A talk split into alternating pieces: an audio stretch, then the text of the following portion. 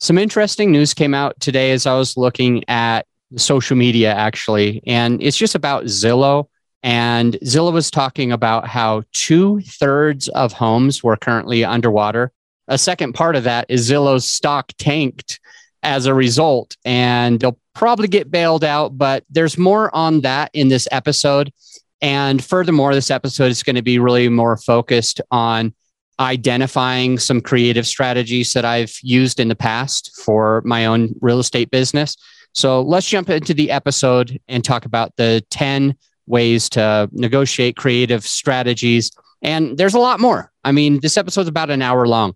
So buckle up. It's a lot of good information, it's a lot of helpful information.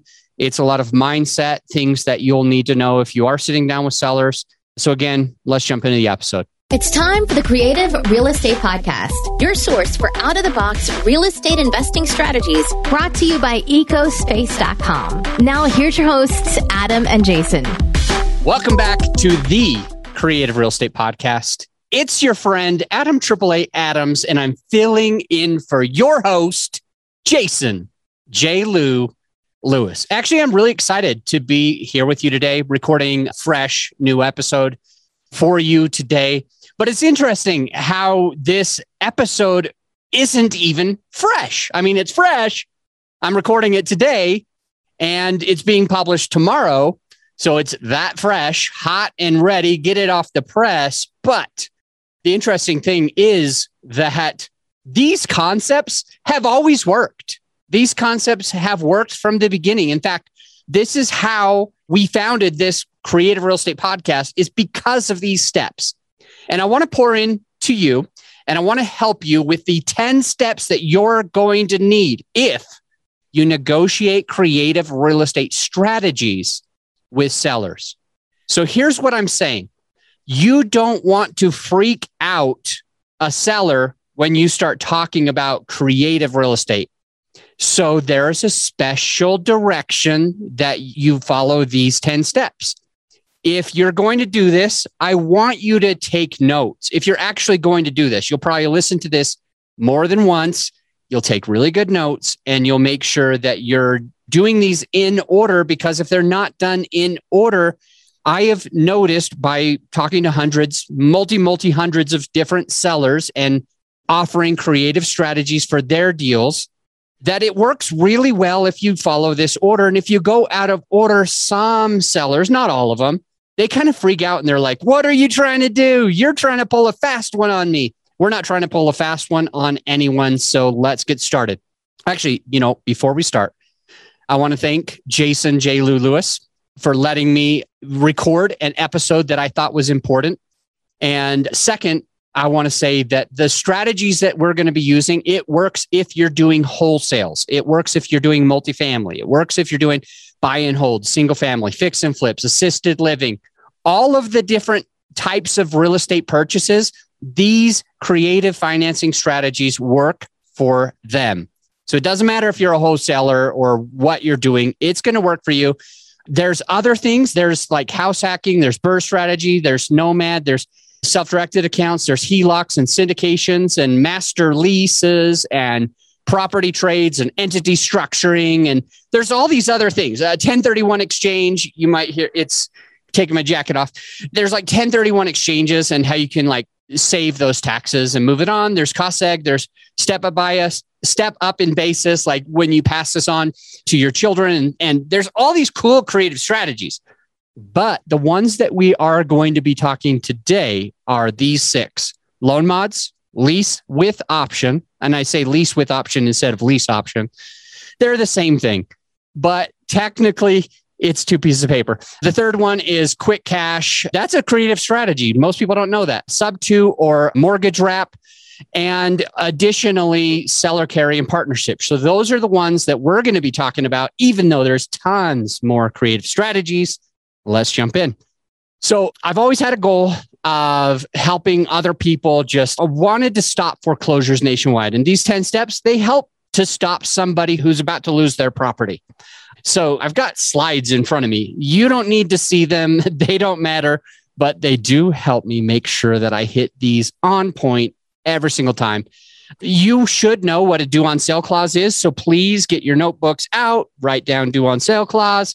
Hey, some of y'all already know what that is. That basically means when you put a property in somebody else's name, but the loan stays in the seller's name, it's the loan is allowed to come due. That's basically all it means is the lender is allowed to, if they want to, if they have the right, it's written in the contracts that they have got the ability to call the entire note due.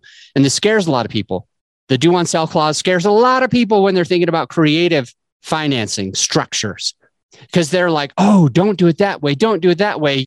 I have been doing this for many, many years. Since 2005 is when I got in real estate investing. That's been 16, 17 years now.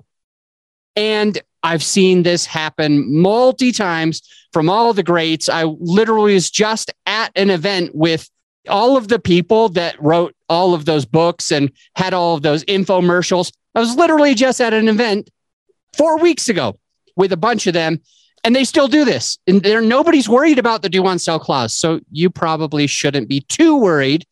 But a little disclaimer, if you do get in trouble, it's not my fault. So at any rate, when we were talking about loan modifications and things like that, I was on another podcast, Joe Fairless. Big shout out to this great guy. Joe just adds massive value, similar like Jason. These are just great guys that you want to be around. Joe is a friend of mine. I was on his podcast maybe four years ago or something like that.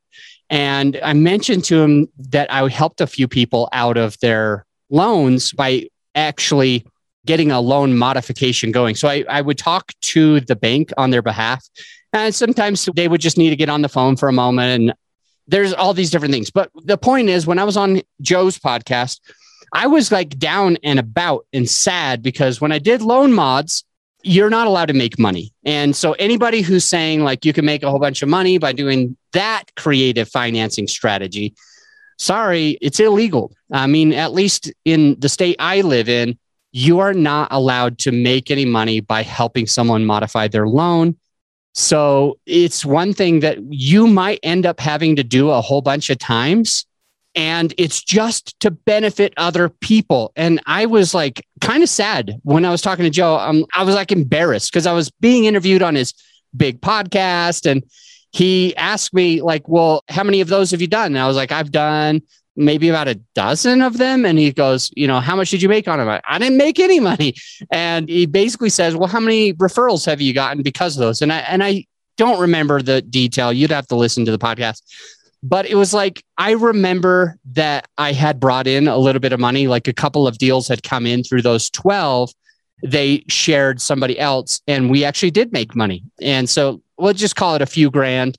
And so even though I did all that, it was like I was still making like a thousand bucks per loan mod or something pretty cool like that. So even the things that you do that are in the best interest of the seller, and you might not be able to make money. This is a takeaway for you. Even though that might happen, I want you to have your heart in the right place. If your heart isn't in the right place, then you're not going to get a lot of good stuff done.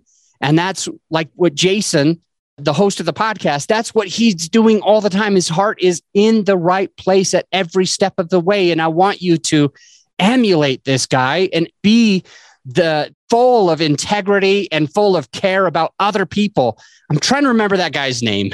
I always forget it. Um, Zig Ziglar, I'm pretty sure. He says, if you help enough other people get what they want, you'll have everything in life that you want. I live by that. Jason lives by that. You should live by that as well. And so, even though you might not make money on the loan mod, if we can get this takeaway through this uh, Joe Fairless podcast that I was episode as I was on, I still technically was making money by doing that because it ended up resulting in money because I did the right thing. Just like Zig Ziglar said, if you help enough other people get what they want, you'll have everything in life that you want. So, who knows what's going to happen with the real estate?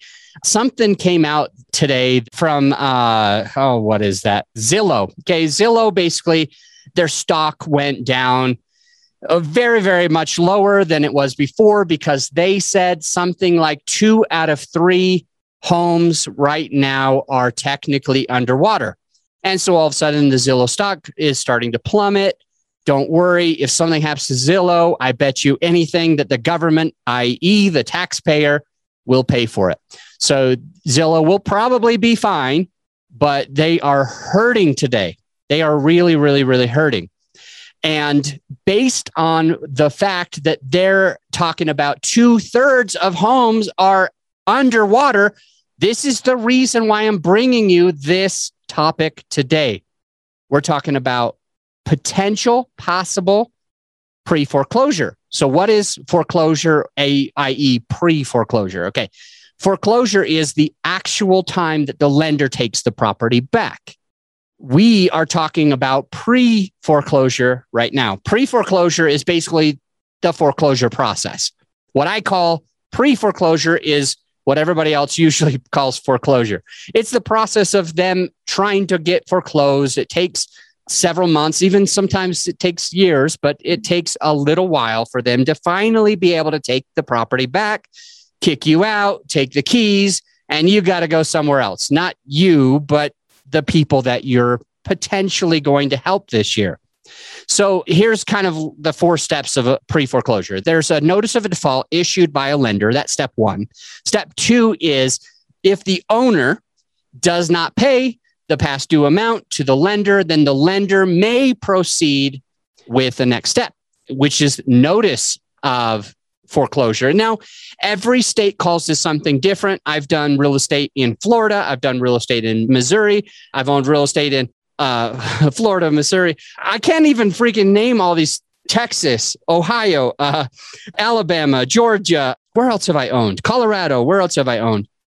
I know there's more places, but that is not the point of this podcast. The point of what I'm saying here is step three is called something different. Step three of pre foreclosure is called something different, regardless wherever you are.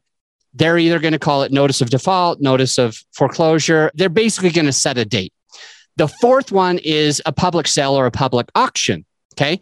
They now own it and they get rid of the property fast and at a discount because banks are not in the landlording business. So they get rid of it and it goes to what's usually called a foreclosure sale. Now, there's tax deed foreclosures. Yes, that's not specifically what we're talking about.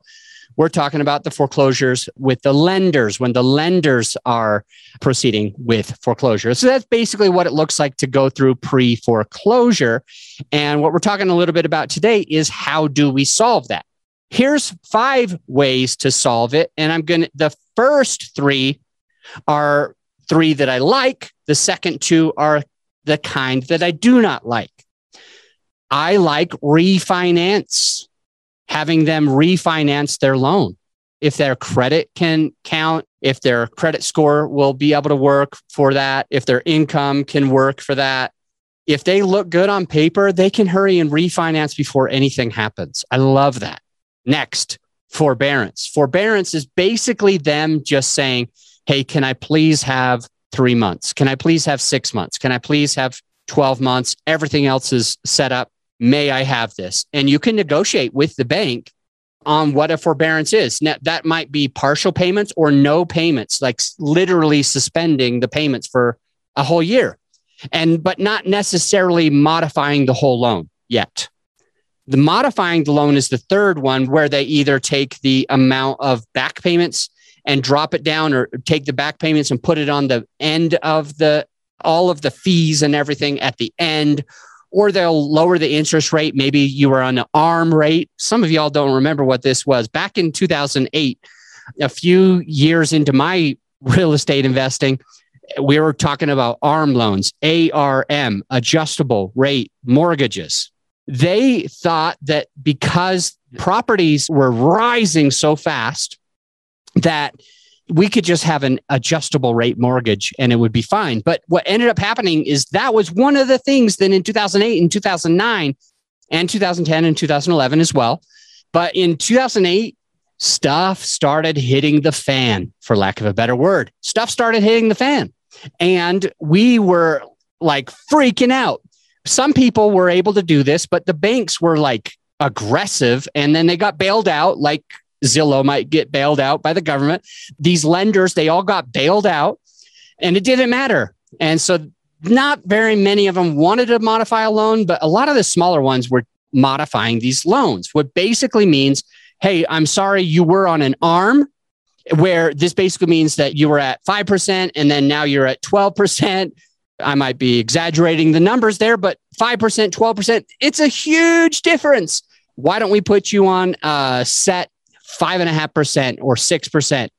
Can you afford it? And they say yes. And they're like, all right, we'll modify the loan. So those are the three that I like on the alternatives to a foreclosure or a pre foreclosure refinance, forbearance, and then loan mod. The fourth one is short sell. And the fifth one is deed in lieu of foreclosure. Now, I actually have a sad story to share with you here on the deed in lieu of foreclosure, but let me share with you what was going on in 2008.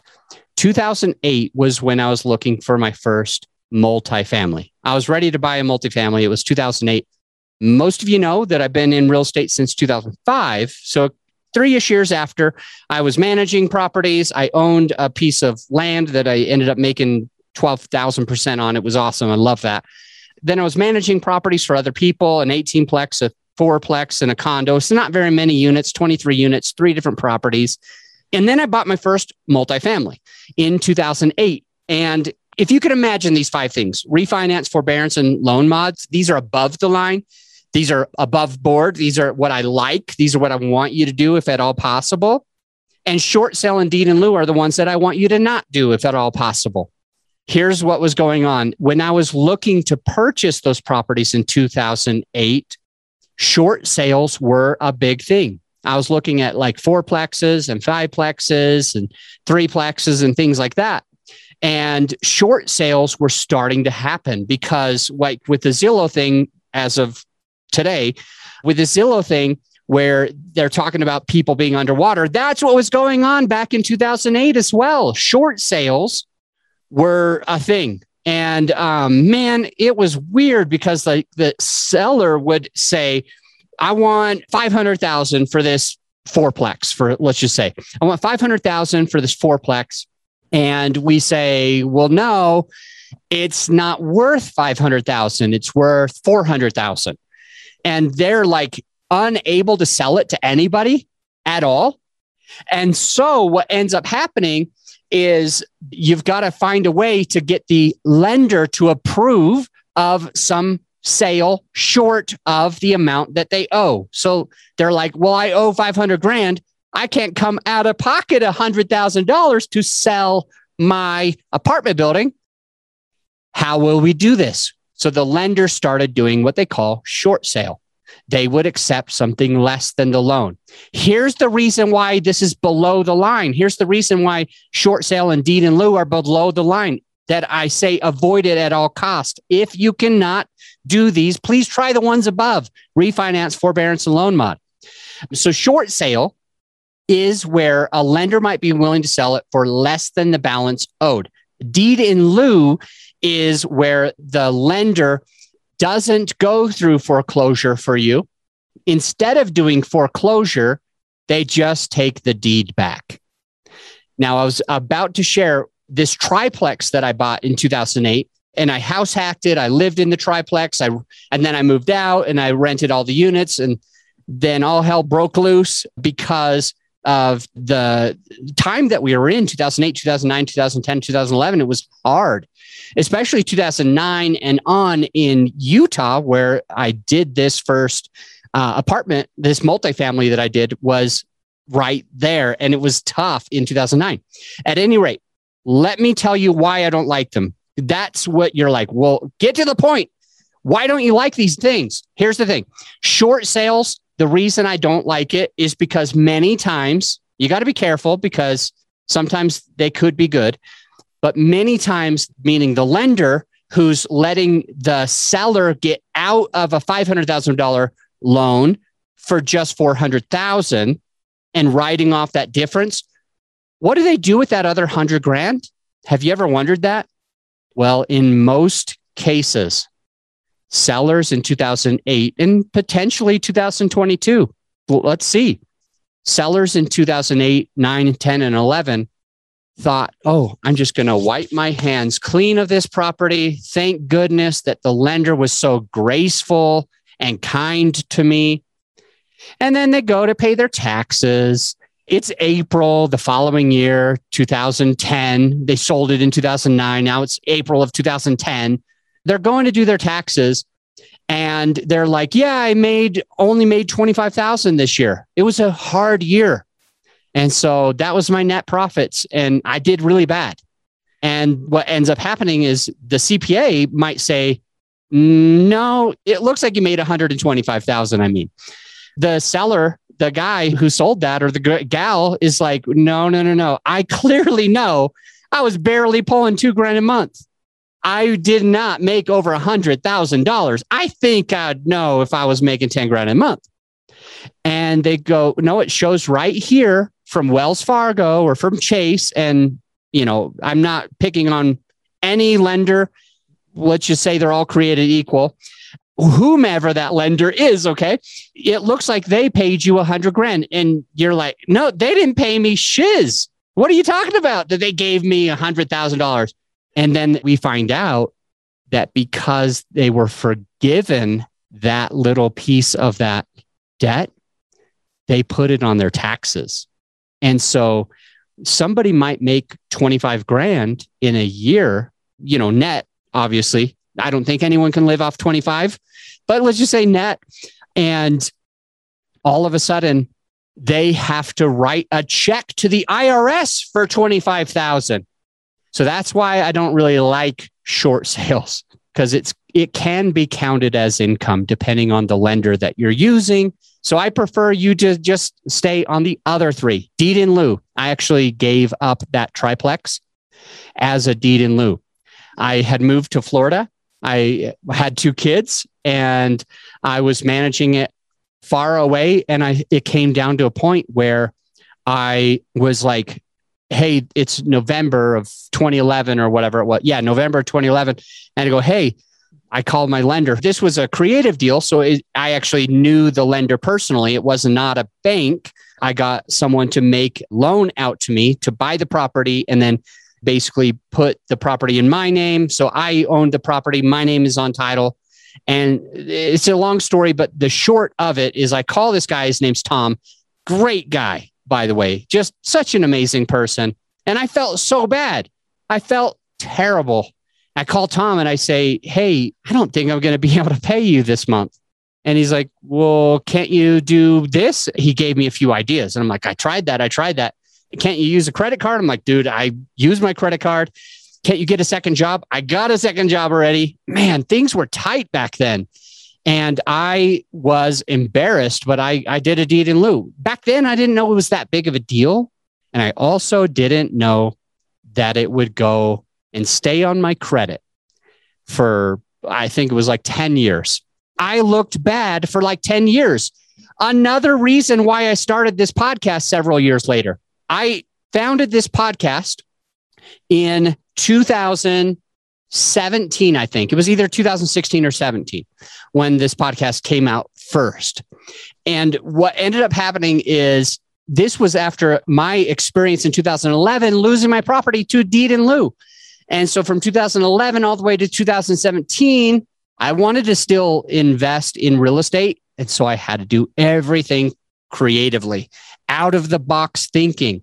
If you read Rich Dad Poor Dad, it's this is the big takeaway that I got from it. Don't say, I can't. Say, how can I? Don't say, I can't. Say, how can I? Instead of like saying, man, I can't invest in real estate. I don't got money.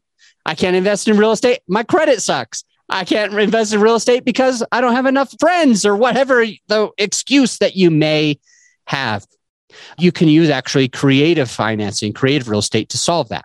So, yeah, I did a deed in lieu of foreclosure 2011 and it followed me around for however long it follows you around. I think my credit was affected by that one thing probably until 2000 15 or something like that. I don't know the the amounts of times. So you can look it up and let me know, but I remember it sucked and it lasted for a while. Those are the five alternatives to foreclosure. Again, refinance, forbearance, loan mod. Those are the good ones. Short sale, deed in lieu. Those are good. They can be good, but they can be also a challenge to the person selling the property. So I'm hoping you can help them do the alternatives. I don't know how I'm doing on time, but I've got a lot of good content to keep giving to you. So here we go. Here are the 10 steps. You first offer for the lend the seller to refinance their loan. Hey, why don't you try to refinance? You're negotiating. Hey, I want to buy your property. They're talking about, hey, I'm in pre foreclosure. I'm not sure how to solve this. I want to get out of this. So you offer refi. Why don't you go refi? Hurry and refi while your credit's still good.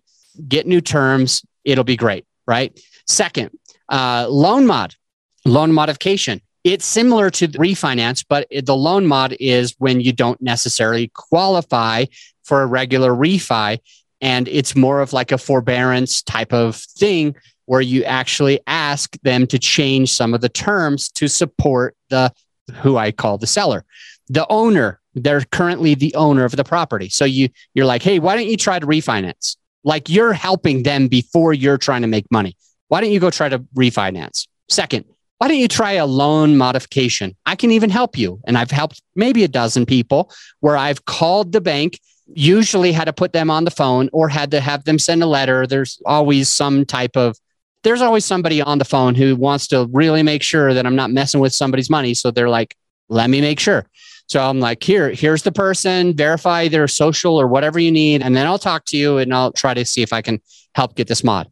Loan mod. This is the short thing for loan modification. That was step two. Step three is that the owner should rent it out. So I know this sounds crazy. You're like, Adam, I just want to make money.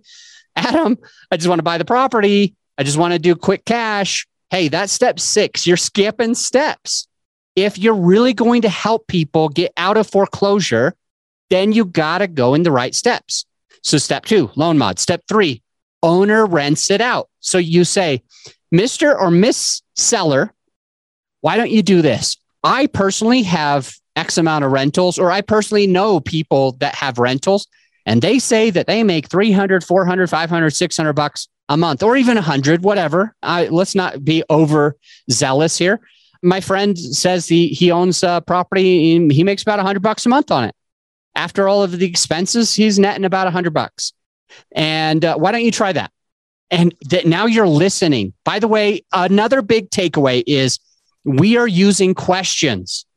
We are controlling the conversation with questions. We are listening intently. We are understanding. We are asking follow up questions. If you don't know what's up, like a doctor who's prescribing a pain med or anything else to you, whatever.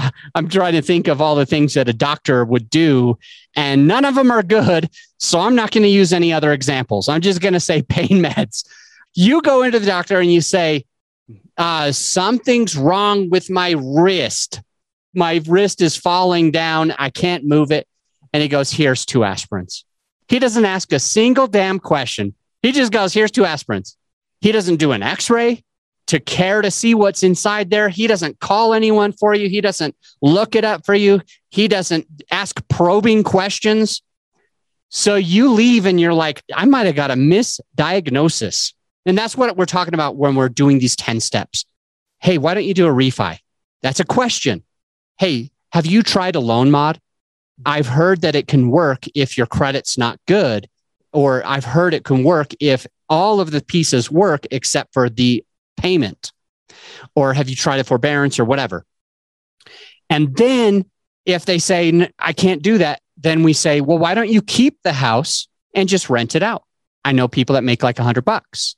And if then say, because we're listening intently, like a doctor who's prescribing, if they then say, I don't have time for that, I have never done it before, I don't want to do it, I just want to get done and, and let this out of my sight. That's when we go to step four. Write it down. Step four, lease option. And here's why we're talking about like refi and a loan mod, they are similar. So the loan mod is the crazy sounding one that you never want to say before you say refi. Lease option is the crazy sounding one that you never want to say before you offer them to rent it out. First, you want to say, Hey, do you want to rent this out? I know some people that make some money. And they say no. Then you go, Why don't we try a lease option? Step four, a lease option. And they're like, What's that? And you say, It's just like you renting it out, but you'll be renting it out to me. I will be the leasee and I will sublease it out to someone else. I also would like the option to buy it at a certain price if you're okay with that. But I'll make sure that at least your mortgage is covered for the next name your term, two years, whatever.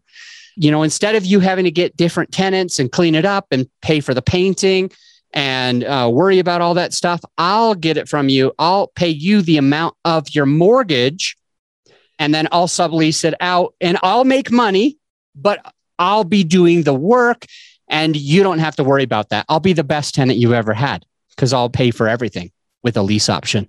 So they're like, huh, that sounds good. So that's why you offer it after you offer, why don't you rent it out? And then they say, no, that sounds horrible. And you say, I'll be your best tenant ever. Okay. Step five is you don't want a lease option. Why don't you list it with an agent? And you're like, Adam, that's not creative real estate. It's just listing with agent. Everyone does that. This is the 10 step sequence if you are going to negotiate these terms with your seller, with the owner of the property who may or may not be going through something like death, divorce, foreclosure, etc.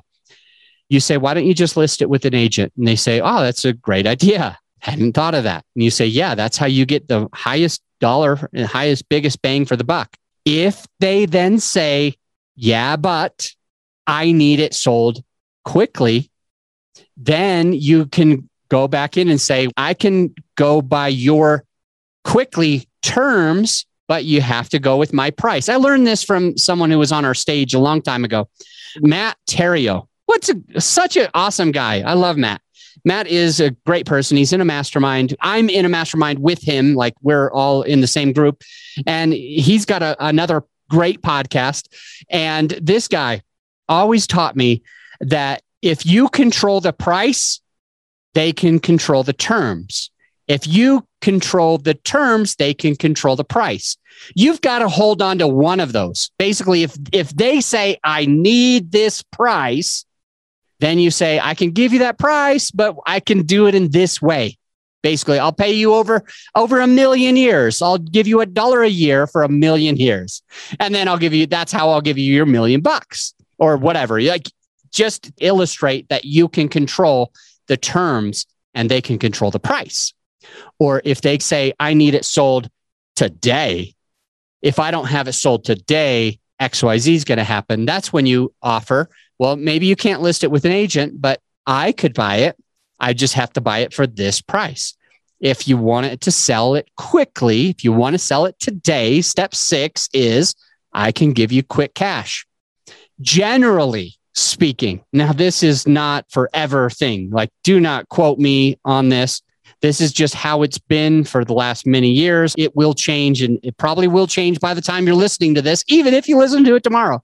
But it's basically that we try to buy a property for 70% of its ARV after repair value, 70% of its ARV minus, and then we minus out.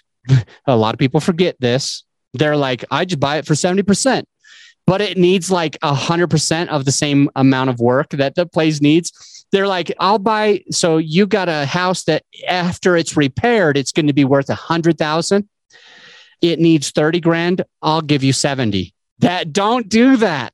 You've got to do it for the 70%, which is 70,000 minus those repairs that we talked about before were 30,000, which is only 40,000. So you're technically buying it at 40% of the ARV. Then you're also going to put in the 30,000, etc. Uh, hoping that's making sense to you. That's what it looks like if you list it with an agent, you're going to get full price. If you sell it to someone like me, it's probably going to be somewhere around 70% of its current value. That basically means whatever it will be worth minus 30 ish percent, because we've got to pay overhead, we've got to take profits. There's always risk. And we've got to manage our crews and I'm going to be having to put that other 30,000 in. So I'll buy it for 40 grand. Basically, there's some math that may or may not work for you on your next house, but you just offer the quick cash 70% ARV minus out the cost that you're going to need. And don't just estimate these costs. You could get into trouble. Don't just estimate these costs. Step seven, assumable mortgage. Already, many of you are like, Adam, there's no assumable mortgages. Well, A, I actually did an assumable mortgage on a giant apartment building. Like it was like 200 something units, 10, 12 million dollars. I actually did an assumable mortgage. So I know that they exist, but I know that they pretty much don't in the single family space. But here's the thing if they're saying that quick cash is not going to work, they can't take the price. They need their price. Now we're going to work out some type of a term. You were going to just say, hey, look, why don't we do this? Why don't we do this? I'll call the bank and just double check if I can just assume that mortgage. And they say, what does that mean? And you say, it's simple. The property will just go into my name. The loan will just go into my name and you'll be home free. You can walk away. You don't have to pay a dime. And they're like, that sounds pretty good. And then you call the bank. And of course, like 90% of the time, at least 95% of the time, they're going to say, no, we don't do assumable mortgages anymore. And that's fine. Because step eight is something that's very similar. Do you, you remember how it goes? Step one and two is refinance and loan mod. Step three and four was rent it out and lease option it to me, and I'll be your best tenant. List it with an agent and then quick cash. They're coming in pairs so far.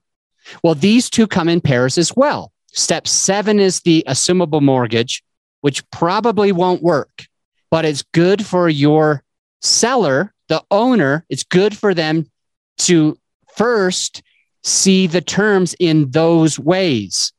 Because when you go to step eight to the subject to, then you're going to be able to say, Hey, I talked to the bank and it looks like they won't let me assume the mortgage for some reason. They're not going to let me do that. So the name on the title will go in my name, but the bank says that that cell is subject to the mortgage staying in your name, which means you'll be in charge of it. You'll be on the hook for it. But here's what we're going to do. Here's what my team's going to make sure that happens, or here's what I'm going to make sure that happens, is what you'll say here's what we're going to do. And you you explain to them while the name on the mortgage is going to go subject to here's some things that i've done. I said i can attach it to a bank account that is only used for this. I can put in mortgage i can put in you know six months or 12 months of mortgage up front. And so you can clearly see that it's in there and i can verify that i don't use this account for anything else. And we'll just get it to so that it auto pays the mortgage automatic. Or maybe if you don't have 12 months of the mortgage, I guess that could be a lot for a lot of people. So it certainly was for me when I started as well. Put that out there. I get it. I'm not judging. It's a lot of money. So here's another thing that you might be able to communicate. If you don't have, you know, 12 months or six months, then you can just say, I'll always make the deposit one month early. And so I'll give you, trying to remember what type of access this is, it's the kind of access where your accountant can log in and see transactions, but they're not allowed to really move any money around and they're not allowed to like mess with your funds. It, you could give them the same type of administrative permissions. So, like, hey, just log into the thing and you can see that I'm making a payment one month. I'm putting the funds in there one month in advance. So, all that basically means is you might start with two months.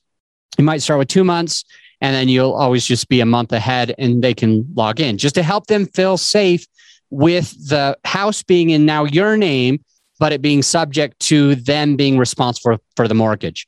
Another thing that you can say to help somebody feel more comfortable with the house staying in your name, but the debt being in their name, because that harms them. Another couple things you can do is you can talk about I'm going to sell this within three years, or I'm going to do XYZ within three years. Or you can let them know, hey, look, I'm about to put $30,000 into this property, taking that $100,000 property back again, where let's just say the loan is whatever it is, and you um, need to put like 10, 15, 20, 30, 40, 100,000, whatever it is that you got to put in and work into the property. And you say, look, I'm on the hook for that. Like I'm putting that all of that on. You better believe I'm going to pay the mortgage on time. Like if I don't pay the mortgage and it goes in default, I'm the one losing out now because I just put 30 grand into the house. So that can be another way that can help someone feel a little bit more comfortable, like even though they're keeping the loan in their name for subject to.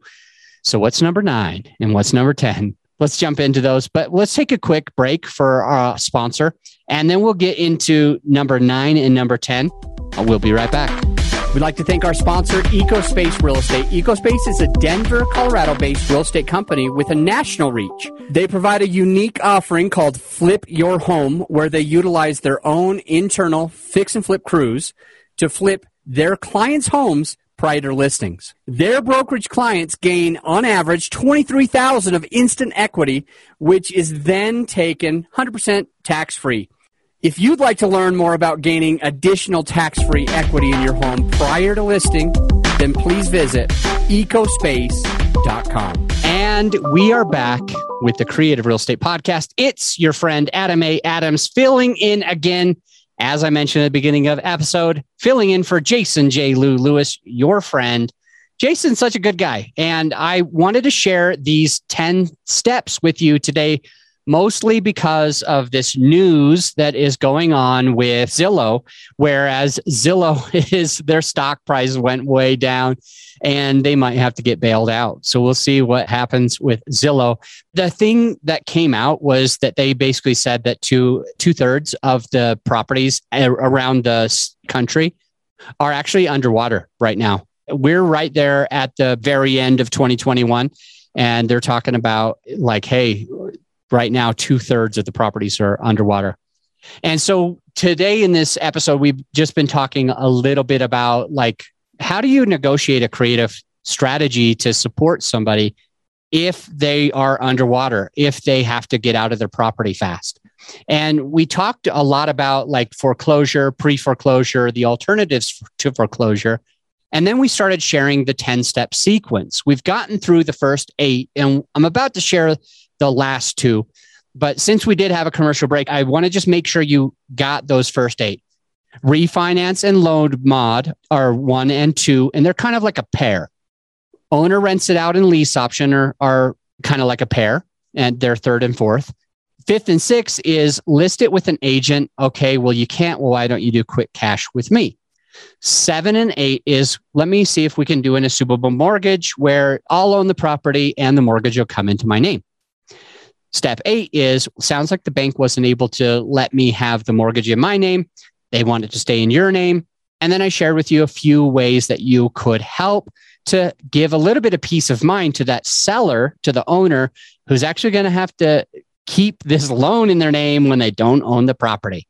And we mentioned this briefly at the very beginning of the episode or toward the beginning of the episode, a due on sale clause. Number eight, I forgot to mention this before the break, but with the subject to, technically there is a due on sale clause. Now, here's what you need to know. Yes, all of the loan documents that I've ever seen, I hate reading, so I've probably only read a few. all of the loan docs, uh, documents that I've seen actually have the subject to. Like if there's a sell, regardless of the loan, they basically say we're going to. They almost just say it's an absolute. We just are going to call it due. But here's the thing if they're getting their money, they're probably not going to. And I'm not asking you, write this down. Adam is not asking me to go around the back of the lender. You got to know that. This is important. Like I'm getting passionate now because people have thought that I'm trying to tell you that you should go around the back of the lender to avoid the due on sale clause. You should hide it. You should people talk about putting things into a land trust, the name of a trust. Here, you you become the owner of this trust. We'll call this trust something with like your name, and then you'll assign the beneficial interest of the trust to me. And like they say that this is the right way to do it, dude, this is not the right way to do it. Sure, it will work. Sure, it will usually fly under the radar. But as you could tell, if you've been listening, I already talked to the lender on step two. I already talked to the lender, whether it's Wells Fargo or US Bank or JP Morgan or whatever. I already talked to him about the assumable mortgage. And I'm uh, simply continuing to be on the phone with them asking about the subject to. So I want to make sure that you understand that I'm literally telling the bank, okay, well, you can't do the loan mod. All right. Well, you can't do this. All right. You're not willing to do that. Oh, you can't put the mortgage in my name? No. All right. Well, we're going to have to do it subject to. And you just tell them, and they don't usually care. Like every single time I've done this, okay, not every time. There's been maybe like six or seven times ish where the lender just is confused. They don't really know what I'm talking about. It's going over their head. They think that it's against the law. They've never dealt with it before with the like the assumable mortgage or the subject to stuff. And they were already a little nervous that I was talking on the behalf of the owner of the property for the loan mod.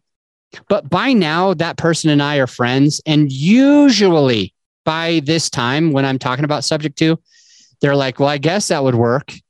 I don't think we'll call it due. And look, I don't know what makes them call it due, but it's not humans. It's got to be some type of algorithm or something, but it's never happened to me.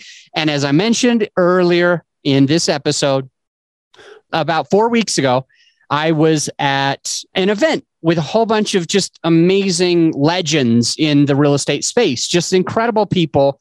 There is about a hundred, over a hundred people there. And most of them are the people that started the infomercials or like have the other podcasts in this industry. Most of the like real estate podcasters were there. Most of the real estate influencers were there. Most of the people that do coaching and teaching and educating were in this group. And it was just awesome. And I don't know a single one of them ever had to worry about the due on sale clause. Boom. All right. So, so sorry if that hurt your ear. We're going to number nine seller carry.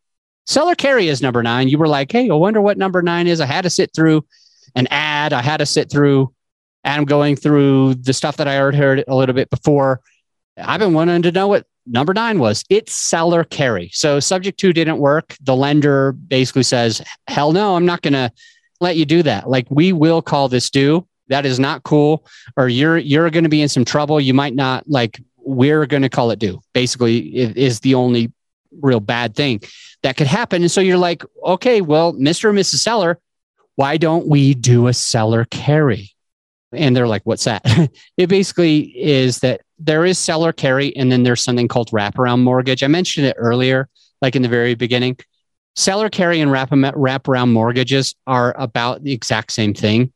It's just that seller carry technically means that the seller literally owns the whole property. Like when I bought my triplex and I had stellar credit, but my business was the company that I had started was less than two years old, or I guess I didn't have two years of tax returns yet.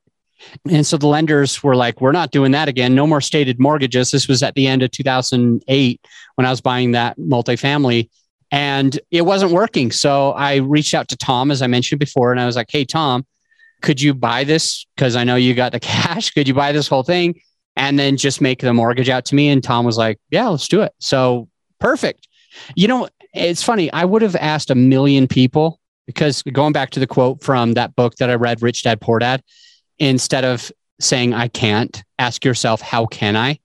I remember I went to so many banks and they kept saying, um, no, no, no, no. You know, stated mortgages are over because of the crisis. We're at the end of 2008. And instead of me just like giving up and saying, well, I guess I can't buy a multifamily, I just asked a private person. I just simply asked somebody that I had a handyman company and I was doing work on one of his properties. I think I had done work on two of his properties, but the current time I was just hanging out with him. He came in from California and, and we were hanging out at this fairly large home in a really nice place in, I think it was like, trying to remember that if it was American Fork or at any rate, Utah County somewhere. And I just asked him, I said, Hey, I know you made a few bucks on this last property that you sold. Would you ever want to partner up? Would you ever want to do a thing? So, anyway, he did a seller carry and it's different than what you're probably going to have to use when you actually do step nine. Seller carry was Tom bought the property outright. He just paid cash and then he made a mortgage to me. I went on title and I had a mortgage in the amount of, you know, my interest in the property. And then that's called a seller carry, seller carry back or whatever. So really what we're talking about is what you will probably have to do if you, if it's for a foreclosure. Okay. Now these strategies work. I mean, if people are going through foreclosure, which might be happening with this new Zillow thing, but it also is like death and divorce and moving and just there's so much, so many different options. So if the person has a loan on it, it's basically seller carry, but it's technically called a wraparound mortgage. Whereas you have the seller making a mortgage out to you, but that mortgage technically encompasses the already current mortgage, like that subject to mortgage. The mortgage that's already on there is also going to be included in the, the wraparound mortgage. Okay. It's the same thing, seller carry or wraparound mortgage. But there are three takeaways that you need to know for when you're negotiating seller carry, because there's three main steps for even asking about it. And my recommendation is that you start by asking if they'll do principal only. And you don't say it like that, by the way. You're not going to use the words, will you do principal only? They're like, what, only what? What else would there be? And they're like, you're just adding questions by saying that. Same thing with interest only. And then the third one is a fully amortized loan. But basically, what I say is, and this I learned from Matt Theriault as well. So it's the principal only, and it is the way that you say it is all right, you want $500,000 or $100,000. 100 is going to be easier. You want $100,000. I can pay you 500 a month for the next 20 years. I need to put a calculator in front of me to make sure that I'm saying it right. But the point is, and I need to get his Matt's exact one. If you can check out his podcast, you should. You should listen to this podcast and Matt Theriault. It's another just fantastic podcast. He's such a good guy. The point is that you offer principal only, which is basically there's no interest. There's no, the loan is like the balance. It's, I'm going to pay you a hundred thousand and I'm going to pay it to you in increments of 300 a month, 500 a month, 1000 a month, 1200 a month until it's paid off. And then you extrapolate it out. Okay, this is going to take 20 years. This is going to take 20 months. Whatever it is, this is going to take a certain amount of time. Then you'll be you'll be paid off and good to go. If they say no, I want interest, and you say I can do interest, what do you think? The banks are doing 3% right now, whatever the banks are doing when you listen to this episode. The banks are doing 3% right now. What do you think's fair? Uh, 3%? And they're like, oh, I was thinking like 5%. And you're like, well, let me do, do the numbers and calculate it. $100,000, 5% interest only is $500, I think. Let me know. I think it's 5,000 per year. So then you would, I'm going to do the math 100,000 times 0.05 is 5,000, but you divide it by the 12 months. Okay. And so that's 416.67. Four, what'd you say? Four, uh, just say 420, 420 bucks, just a round number. I'll just give you 420 for the next, divide that into 100,000 for the next 41 months. Okay. I remembered what Matt said. It was 40 months. It was basically whatever the number is divided by 40. So I'll give you 5%. Perfect. I'll give you four, $420 for the next 40 months or for the next year or two or three, interest only. And then I'll refinance the property where the loan is now in my name. And then you can own it. Yeah, I mean, you will own it, like uh, you, the listener who's doing the strategy. I'm not telling you to tell the seller that. So basically, principal only, interest only, and just pick the number that you can afford. Make sure you're factoring in all the expenses that you're going to have to pay because I don't want you to be losing money on any of these properties while you're helping these people out. I want it to be a win win win. Absolutely, the seller needs to win and get what they wanted and be happy with it. You need to win and be making money. It's not beneficial to you if you're spending time and making no money, obviously. And your the tenant needs whoever's going to live in the property also needs that win as well. Whether that's you or whether you're renting it out to somebody. You've got to make sure that you can pay the taxes, interest, the mortgage, and the taxes. You got to make sure you can pay that stuff. PITI is the fast way to say that. Pity.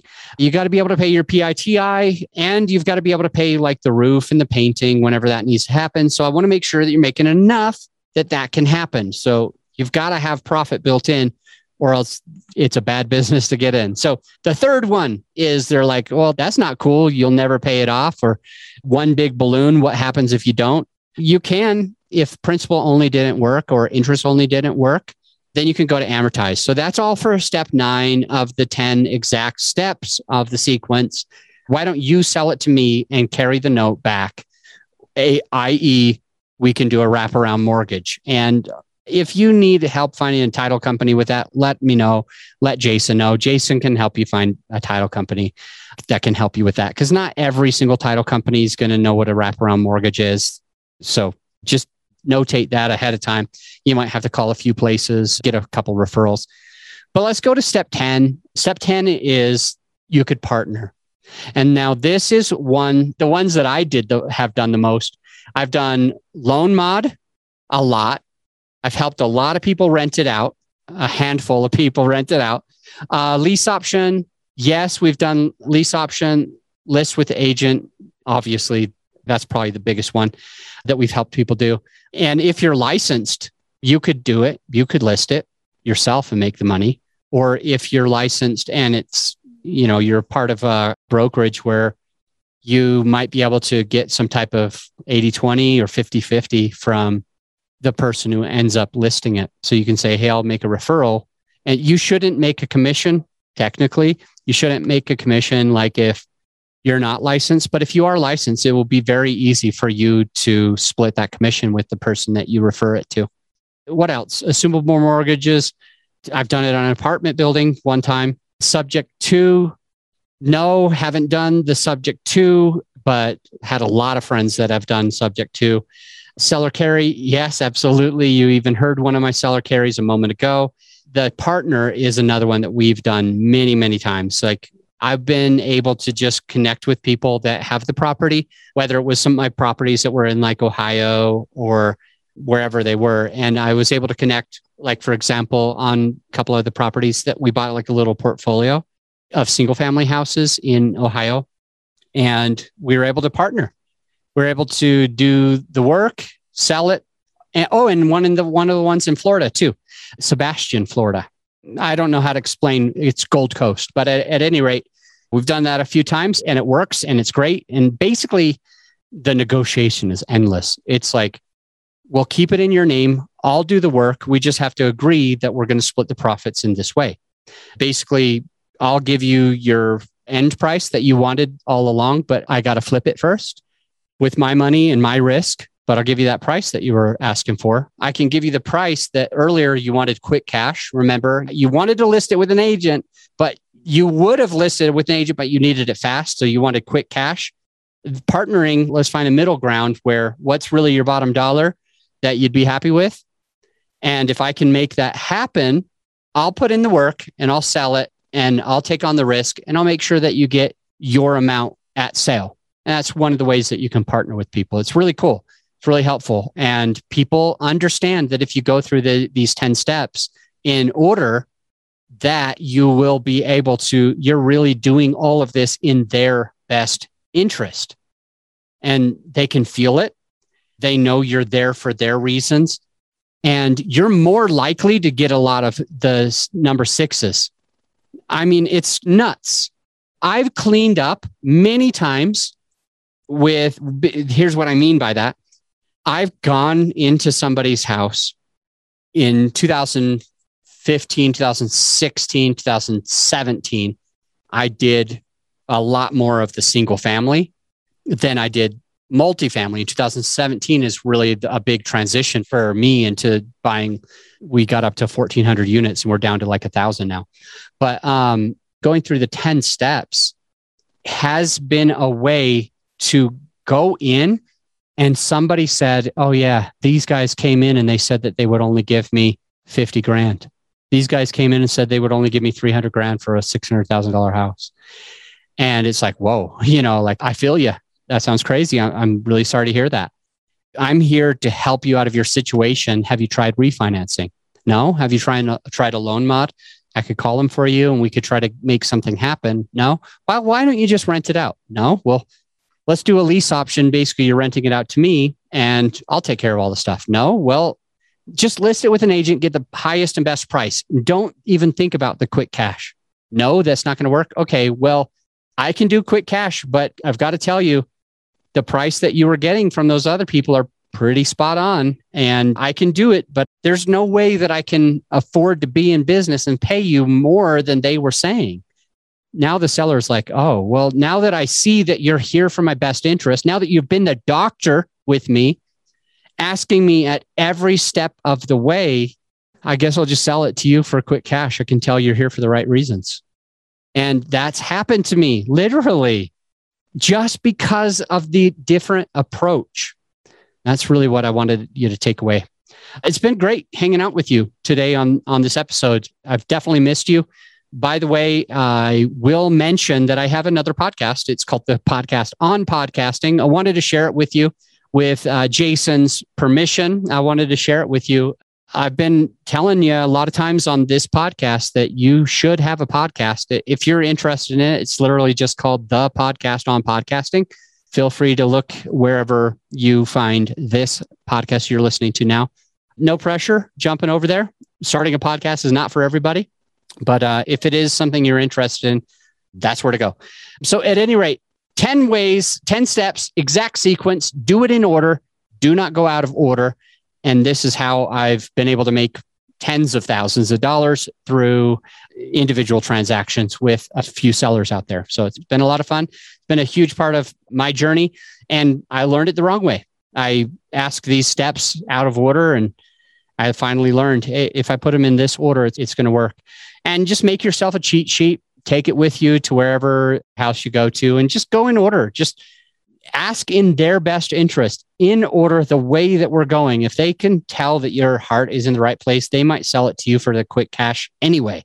So appreciate you. And we will see you on the next episode. And I'm excited I get to say the closeout. Until next time, think outside the box. Thank you so much for listening to the Creative Real Estate Podcast. And if you got value from this episode of the podcast, please take the time to leave us a rating and review on iTunes. Give us a written rating and a review. We'd really, really appreciate it. I'm going to let you go, but until next time, think outside the box.